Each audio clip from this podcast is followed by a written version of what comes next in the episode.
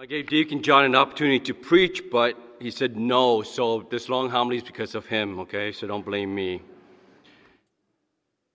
13 years old, was just confirmed.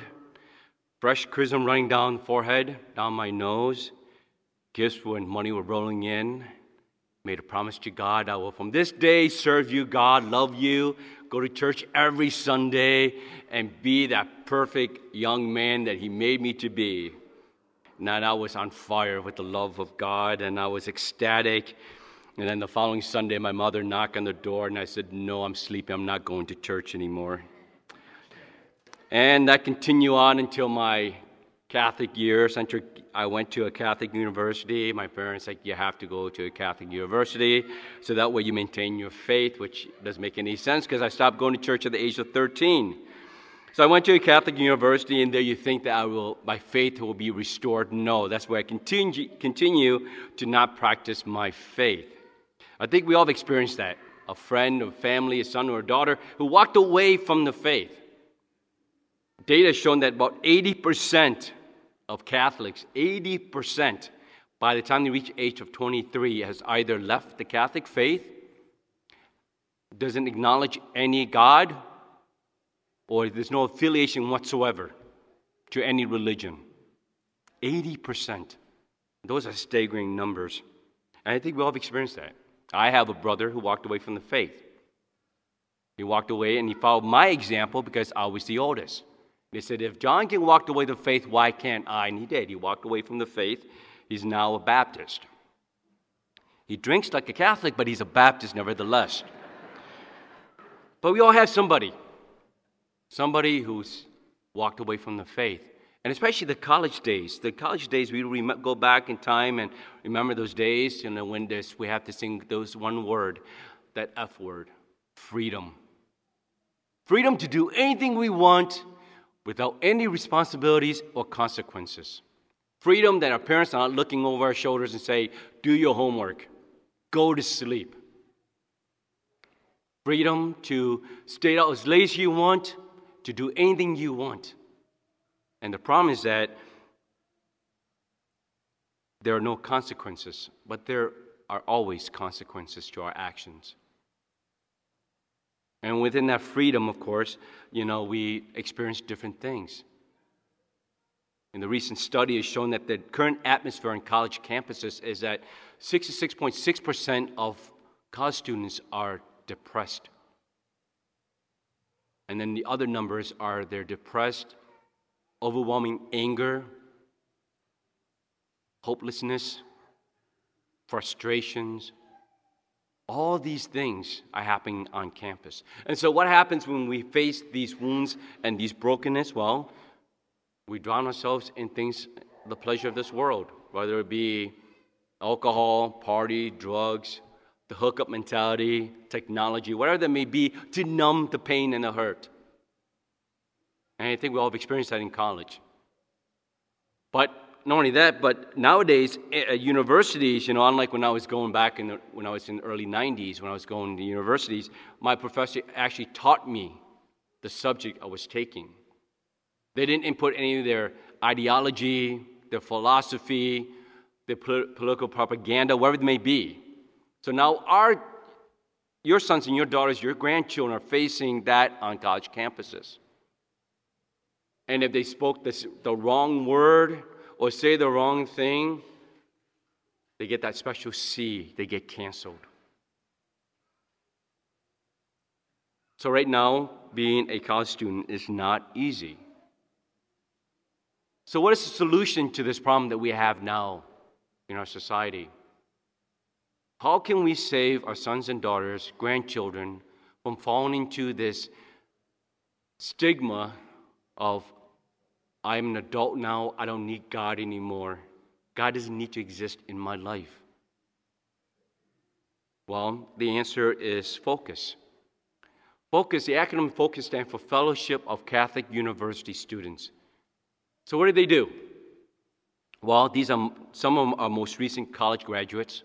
They have a degree, and instead of using that degree to start a career, they decide to go back on college campuses. To do what? to evangelize.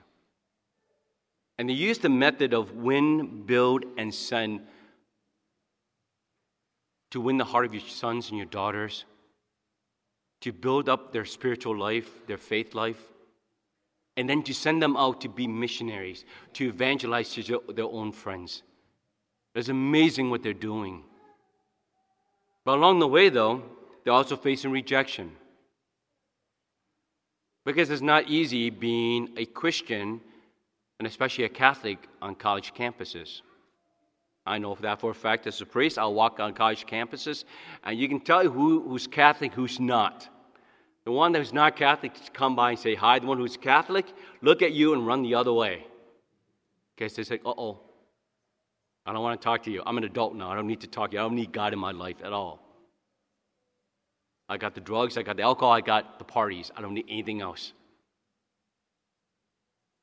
But to see these young men and young women to be on college campuses, to win the heart of your children is an amazing thing to see. They, how do they win the hearts of your children? By showing them, revealing to them to have that deep intimacy with the Lord. That we can have a personal relationship with God. For some apparent reason, we lost that understanding in our teenage year and our young adult life. That we think that once we confirmed, we become an adult in the eyes of the church. Well, guess what? We don't need God anymore. I graduated from my faith. But in actually, we haven't graduated because faith is, is ongoing growth, ongoing formation. And these missionaries are everywhere. Whether they be in the bleachers at watching the game, at a, walking across campus, at a cafe, wherever in the library, wherever they may be, they encounter your children to help them grow in the faith. But the beauty of that is that they don't pontificate, they don't preach to them. They walk with them. And at times, yes, they get rejected. And it hurts. Well, what keeps these young men and young women going is because of today's first reading. Be strong and fear not. See, those are the words of hope hope for our world, our society, and our church. Be strong and fear not. It's amazing that they who have left a career, a family, and some do have families, to go on college campuses, to serve for two years. Not only have to serve two years, they have to raise their own funds. Can you imagine having a degree and you're excited and you're like, okay, what, what what's, I'm not going to get six digits. What are my six figures? And you get hired by Focus and you ask Focus, what is my salary? And they tell you, whatever you raise. They're like, what? That's right. These missionaries, not only they sacrifice going, entering into the workforce or starting a career or getting advanced degrees, no, they have to raise their own funds to live, to be on college campuses. That's like, why? Because they encountered the living God. Their heart's been set on fire with God's love. And they want nothing more. They, they, they experience that, that that, that lie from the enemy that yes, alcohol, drugs, hookup mentality, party scenes, whatever that may be, does not help. It doesn't bring us happiness.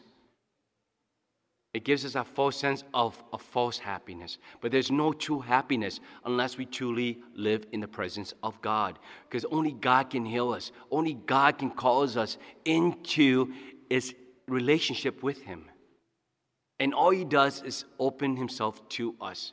And all we have to do is say yes. And that's the beauty of God. So, right now in the pews, these are these brochures. If I can ask you, please pass it out.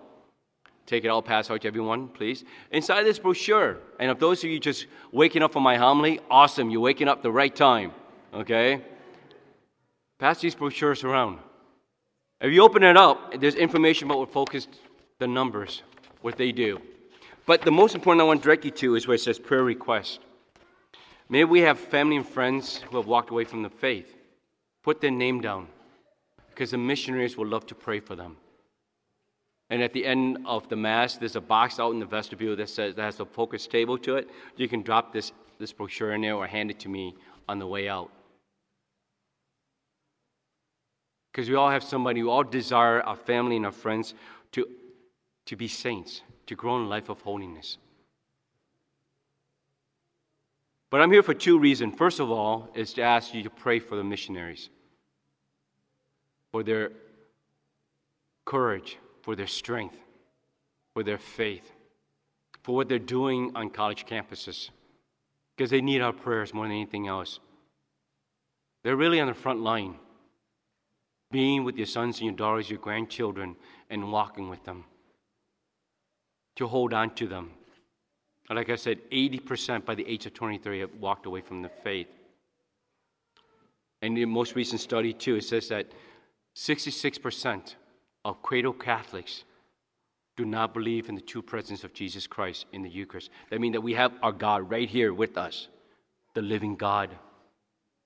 66% of cradle Catholics do not believe.